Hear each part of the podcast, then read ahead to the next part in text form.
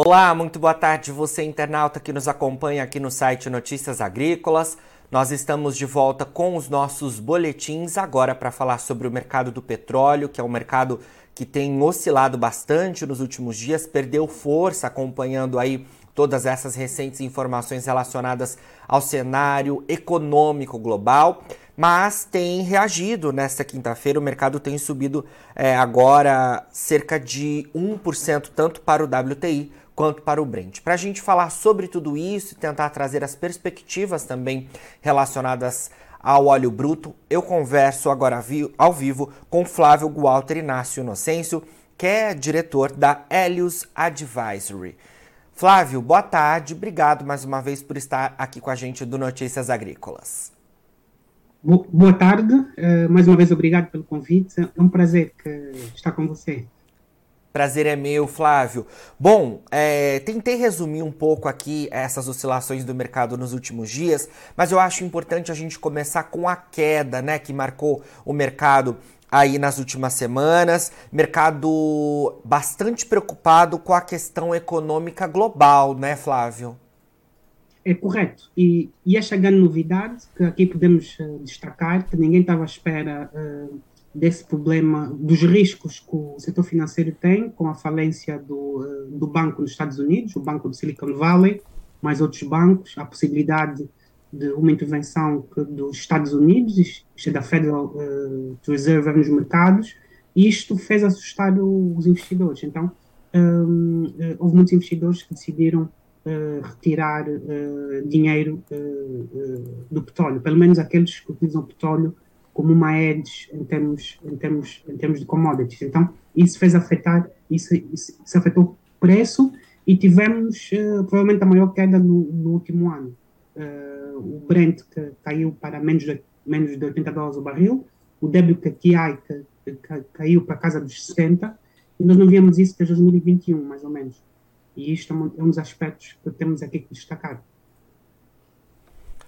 Claro, Flávio, é, essa é uma preocupação que segue, né? Os mercados ainda estão bastante atentos é, a essas preocupações é, relacionadas a, ao setor bancário. Tivemos é, recentemente o Banco Suíço, né? Também com preocupações. Você acha que isso é, é, é algo que a gente deve ainda acompanhar ao longo dos próximos dias e que pode repercutir no mercado do óleo?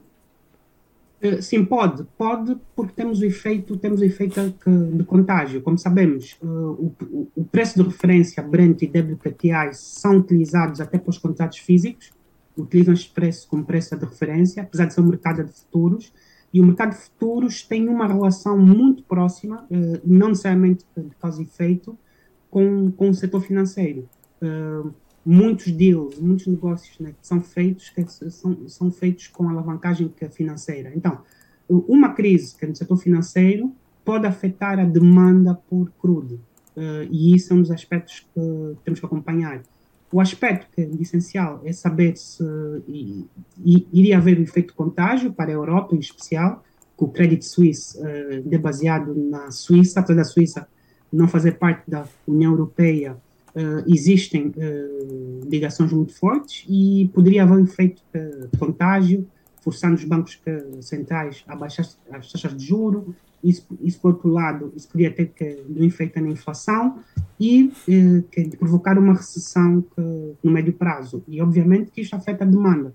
E essa é a preocupação. Então, eu diria para estarmos atentos ao, ao que vai passar nesse banco suíço, que é o Credit Suisse, e de saber se, se vai haver ou não intervenção, isso vai haver um efeito contágio, porque uh, havendo um efeito contágio, nós podemos ter uma situação como 2008, em também nós tivemos uma crise no setor que é financeiro e isso afetou o preço do petróleo que caiu uh, durante cerca de seis meses para níveis muito baixos. Obviamente depois recuperou a partir de 2009, mas, mas foi um efeito muito, muito negativo. E de recordar que antes, antes da, da crise financeira de 2008, o preço do petróleo atingiu os preços máximos. Então, temos que acompanhar este uh, o setor financeiro uh, porque existem, uh, existe o efeito de contágio e, e são os aspectos que, que os analistas têm, que, têm apontado.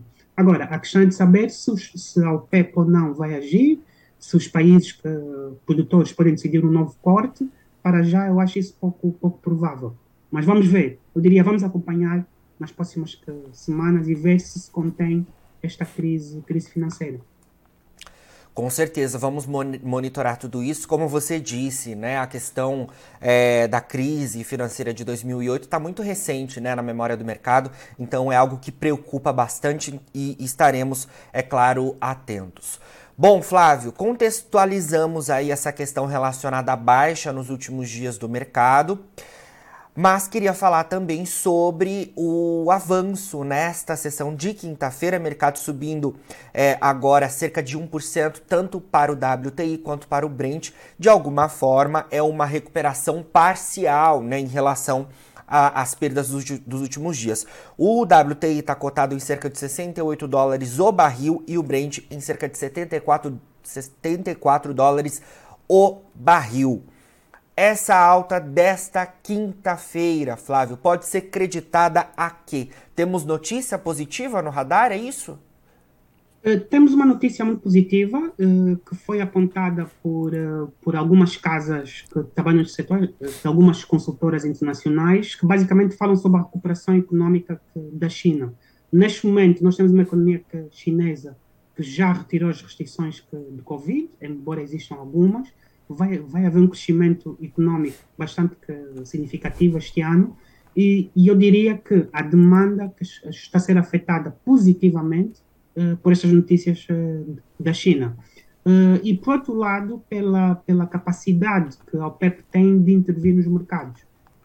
a OPEP disse, disse estar disposta, caso haja, caso haja necessidade, a intervir novamente nos mercados, embora a Arábia Saudita tem um plano para a expansão que, da produção até, até 2027, uh, mas como vamos ter um crescimento económico previsto, uh, isso fez com que muitos, investidores decidissem que, colocar de novo uh, dinheiro no, no, no, petróleo. O petróleo é também utilizado que, não apenas como consumo, mas como um edge, eu diria como uma, uma commodity que, que tem um valor intrínseco. Então, muitos investidores uh, estão, estão bastante, que, que, bastante satisfeitos com esta notícia da recuperação económica chinesa. A questão para mim é só saber se esta crise económica financeira vai se conter, isto é, se é possível que, evitar uh, que o efeito como tivemos em 2008, que foi, foi um efeito que afetou bastante as commodities, embora que temporariamente, uh, que, que de assim, há muita gente que acha que com esta guerra que, da Ucrânia, o preço das commodities baratas acabou. Isto é, que dificilmente vamos ter um período como tivemos com preços à volta dos 40 dólares o barril, que, dos 50 dólares, uh, e, e, isto para todo tipo de commodities, minerais e agrícolas uh, também. Então, uh, que no médio prazo o mercado está bullish, a questão é de saber só se nos próximos meses nós vamos evitar que esta crise financeira afete eh, principalmente eh, das economias ocidentais, Estados Unidos e União Europeia, que me preocupa. A Ásia não, a Ásia eh, basicamente criou mecanismos para importar paralelamente a petróleo e gás de vários sítios, do Médio Oriente, da Rússia, de recordar que a Ásia não faz parte das sanções à Rússia, a maior parte do mundo não, não, não, não aderiu às, às, às sanções e, e, também a limitação imposta pelo, pelo G7. Eh, então, para mim, a preocupação é de saber se os Estados Unidos conseguem conter este, este, eh, este problema é financeiro eh, no setor bancário e evitar uma intervenção do Fed. Que, se não conseguir, isto vai afetar a demanda. Aí podemos ter preços muito, muito mais baixos. Certo. Flávio, é, queria que você falasse é, ainda no cenário de fundamentos, porque a gente trouxe, né, os últimos dias essa preocupação relacionada à macroeconomia, você falou em relação à demanda, que é um aspecto dos fundamentos, mas queria que você falasse é, sobre a oferta também. É, como é que a gente deve olhar o mercado por esse lado? Como é que é, as perspectivas relacionadas à oferta podem também impactar de alguma forma o mercado do óleo, que imagino que não seja um, um fator principal de atenção neste momento, mas que é importante a gente monitorar também, né? correto. Do lado que, da oferta, temos alguns fatores que temos que considerar. O primeiro que, fator é que a, a, a produção de xisto americana continua em alta. Isto é, continua a haver um grande investimento no, no xisto americano, apesar do petróleo de xisto que, que ser um petróleo uh, com um grau de, uh, de, esgotamento muito rápido, isto são campos que se esgotam muito, muito rapidamente, a verdade é o, o, o xisto americano continua a ser que é do fator que é fundamental que explica o que, é que os preços não dispararam tanto que no último ano, apesar deste conflito. O outro aspecto muito importante foi, foi que nós já mencionamos aqui, foi a venda das reservas estratégicas. Neste momento, as reservas estratégicas americanas andam à volta de metade a administração Biden foi, eh, foi basicamente, não vou dizer manipulando o mercado, mas foi intervindo que, no mercado, que vendendo petróleo ao mercado para evitar que o preço do petróleo se apreciasse muito, por razões políticas. Isso teve um efeito muito moderador nos preços. O outro fator muito positivo é o PEP. O PEP continua com uma política de cortes, embora a Arábia Saudita tem agora uma estratégia muito clara, já divulgou isso aos seus parceiros, para o aumento da produção petrolífera até 2027 para cerca de 13 milhões de barris, isto é, 13% que, da produção uh, mundial de petróleo, que é de uma base de 10 a 11 milhões de barris. Isto é muito, muita gente não sabe isso, mas a Arábia Saudita sempre, sempre procurou ter aquilo que nós chamamos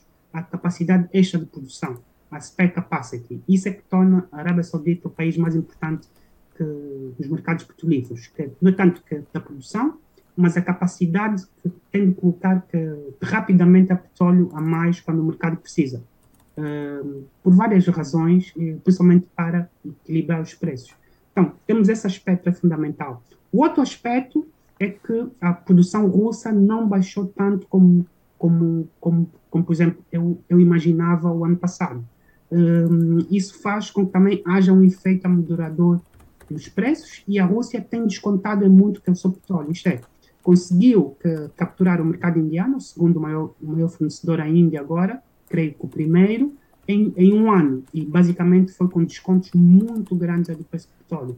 Isso também teve um efeito. O outro, o outro aspecto muito importante é do lado que, da oferta é, apesar de haver sanções ao petróleo e gás russo, muito desse petróleo é revendido via países que, terceiros para o mundo ocidental.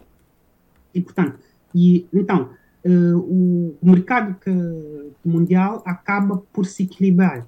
Uh, o, o, que seria lógico era, com as sanções, o petróleo russo não iria encontrar clientes, mas não é isso que aconteceu. Que, o que aconteceu é, as sanções uh, não se aplicaram a países que, terceiros, isto é, a União Europeia e os Estados Unidos não sancionam aqueles países compram uh, petróleo russo e esses países que, por sua vez, podem vender a petróleo uh, ou refinado ou bruto para, para os países ocidentais. Faz com que haja um equilíbrio dos preços. em circunstâncias que, normais, o preço que estaria à volta dos 100 dólares o barril ou muito mais.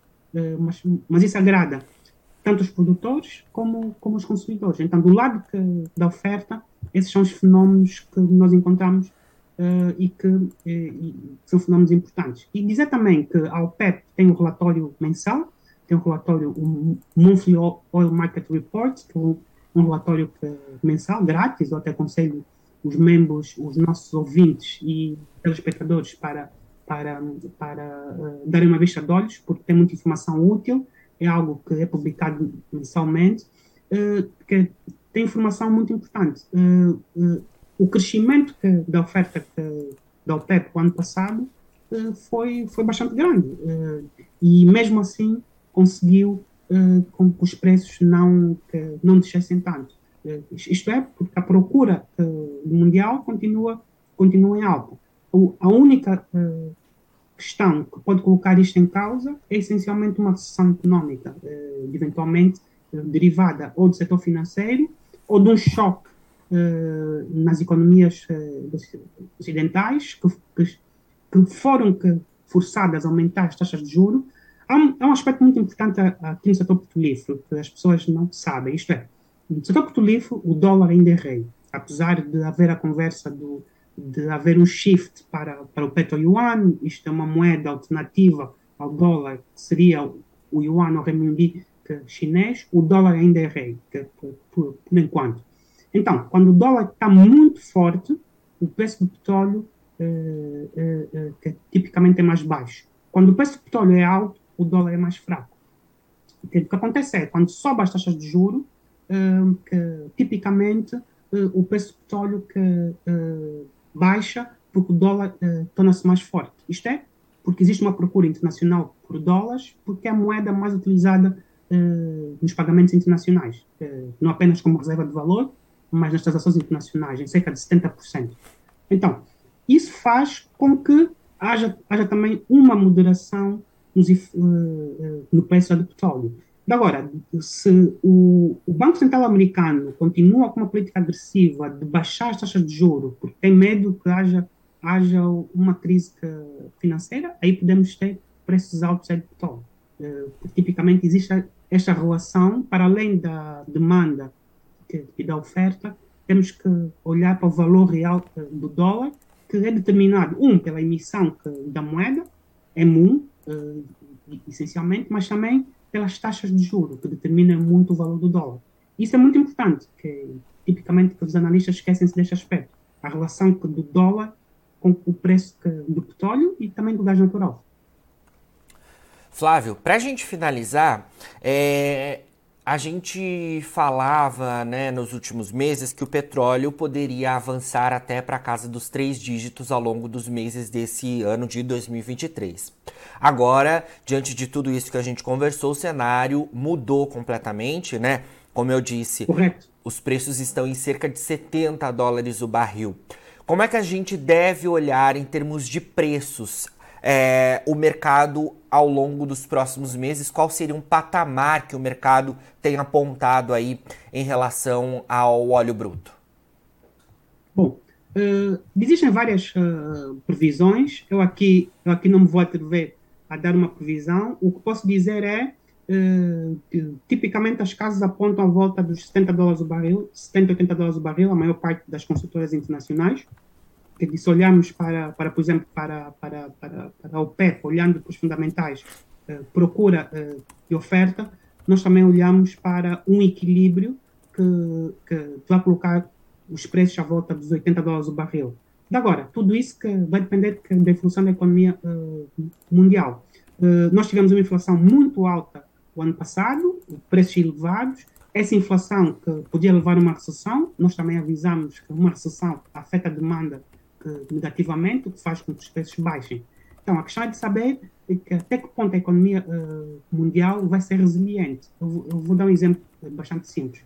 A Alemanha e o, que a maior economia uh, da União Europeia vai ter um crescimento inferior ao da Rússia, que é o país mais sancionado uh, da Europa, ou, ou da Euroásia, para utilizar esta expressão. O Reino Unido também vai ter um crescimento econômico inferior ao da Rússia. Isto, isto por várias razões, mas as razões é o Brexit, eu diria foi a saída da União Europeia, ou não terem feito de um acordo com, com um acesso uh, livre ao mercado único europeu. Então, há muitos, muitos fatores que explicam o porquê que o preço do petróleo não, não está uh, na casa dos três dígitos e, essencialmente, que tem a ver com, uh, com a retoma económica que não vai ser a retoma económica que nós esperávamos.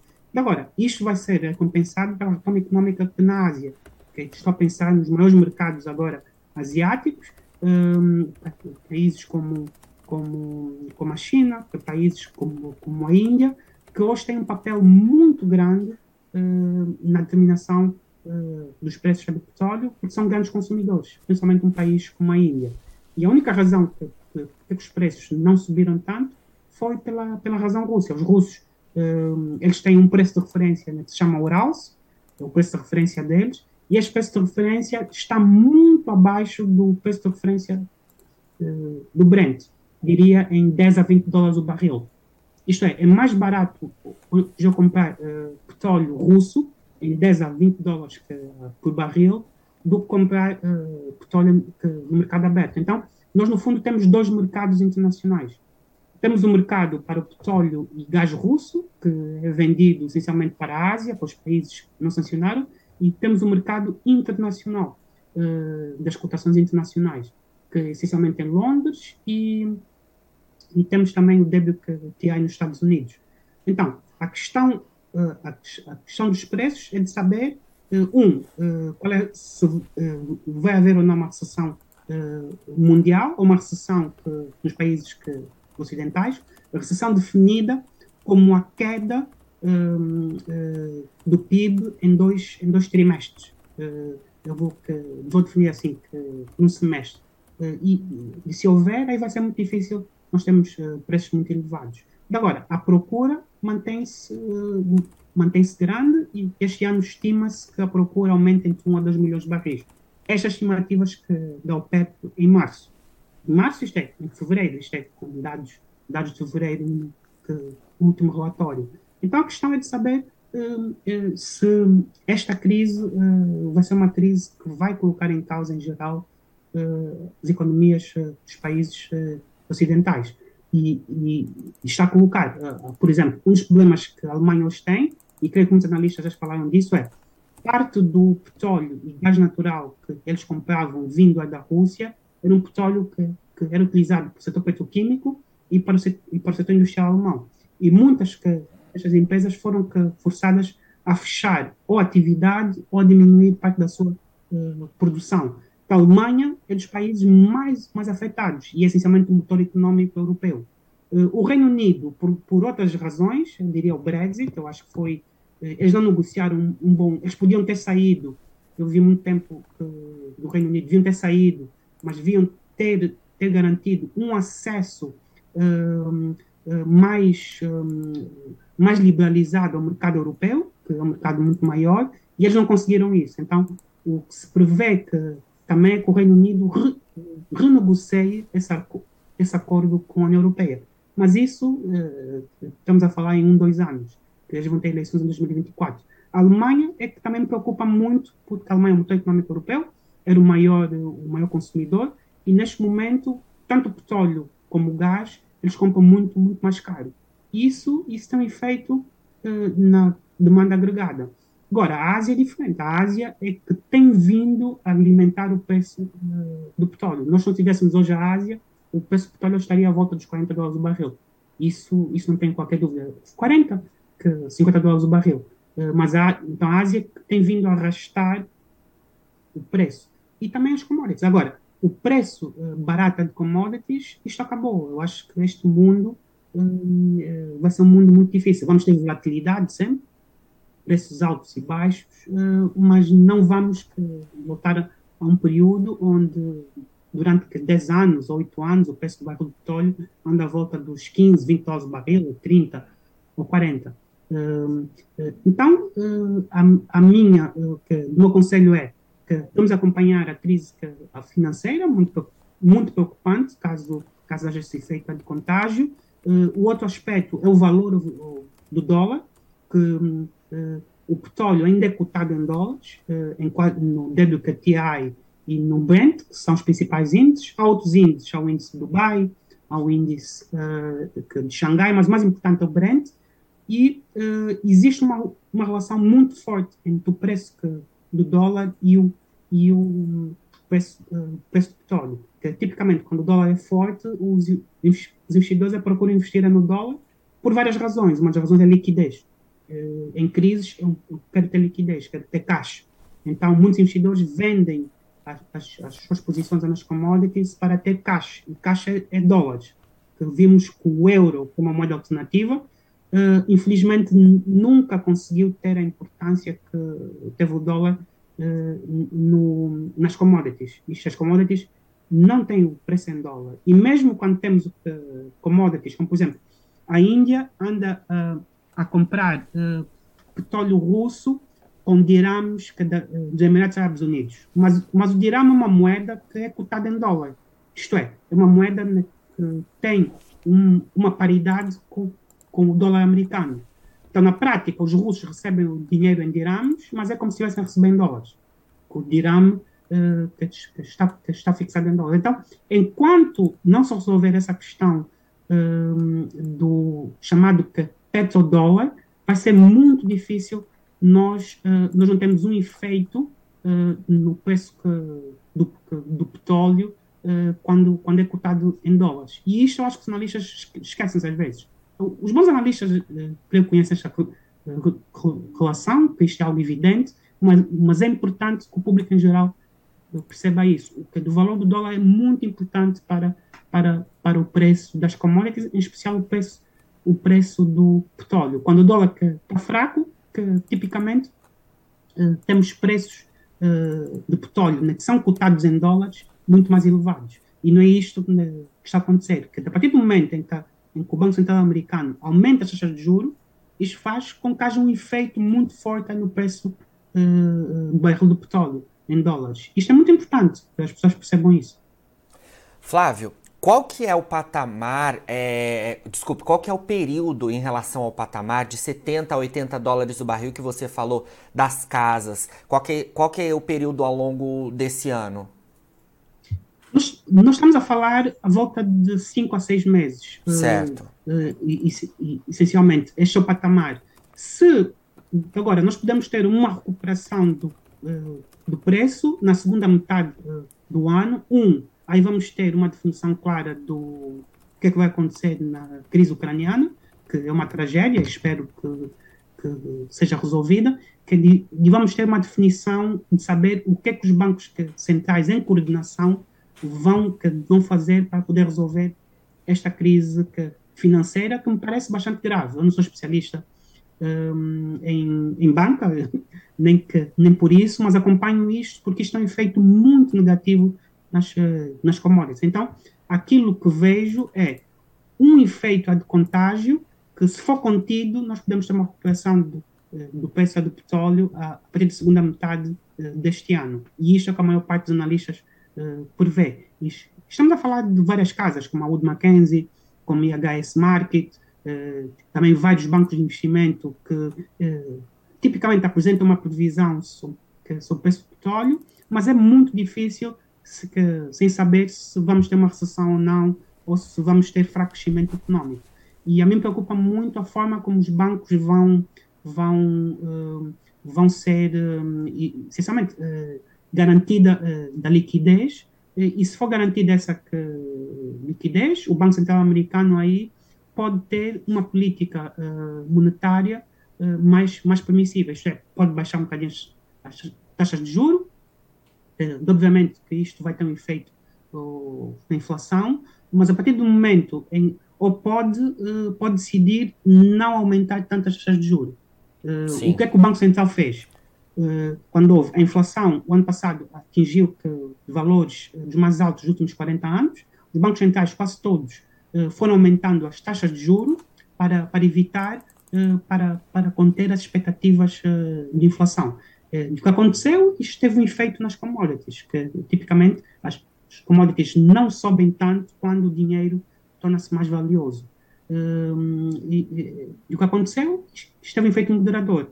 Com este, este pânico né, que se gerou nas últimas semanas agora, à volta de uma potencial crise financeira, o Banco Central americano decidiu intervir nos mercados. Um, oferecendo que, liquidez, causando que do aumento das taxas de juro, isso faz com que o dólar que seja mais fraco, isso tem um efeito uh, positivo nas, nas commodities. Mas se as expectativas que, de, de, inflação que tiverem contidas, o que é que acontece? Os bancos centrais uh, passam a ter uma política mais uh, permissiva, vamos chamar assim, e isso, isso tem um efeito muito positivo para o preço do petróleo e, e negativo para quem compra uh, petróleo, obviamente, isto é, os preços disparam.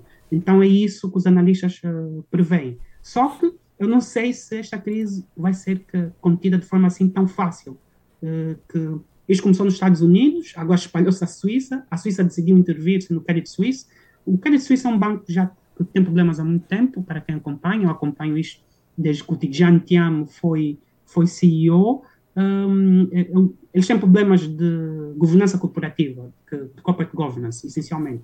E isso arrastou-se para, para, para, para o core business. Um, os outros bancos suíços não estão assim. Mas o problema eh, da banca é que a banca, basta haver um pânico, as pessoas decidem todas levantar o dinheiro, o Estado é que tem que intervir. O Estado, isto é, os bancos centrais que têm que intervir oferecendo a liquidez. O problema da banca é este.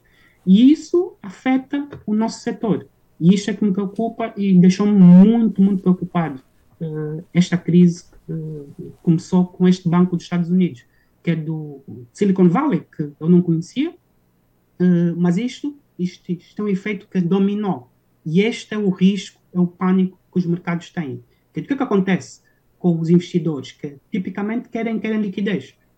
Quando se quer liquidez, eu passo, passo a vender tudo uh, para ter que, liquidez, a não ser que eu compre uma commodity, como por exemplo o ouro, como, como proteção, como proteção contra inflação ou proteção contra, contra, contra inflação monetária.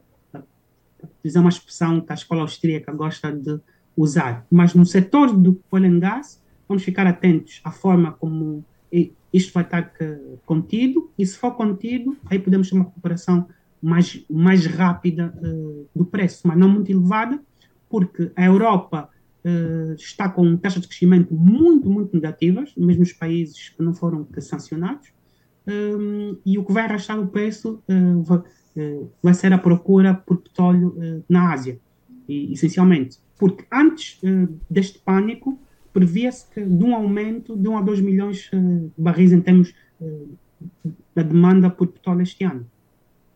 1 a 2. E, e a OPEP uh, também tinha, uh, tinha esses dados, uh, é por isso que falei dos 75, 80 dólares o barril. Perfeito. Na, na segunda metade do ano, aí eu acho que vai ser muito diferente. Vamos acompanhar tudo isso. Flávio, obrigado mais uma vez pela sua entrevista. A gente volta a se falar. Você, internauta, continue ligado aqui nas informações do Notícias Agrícolas, porque a gente segue com a nossa programação de boletins.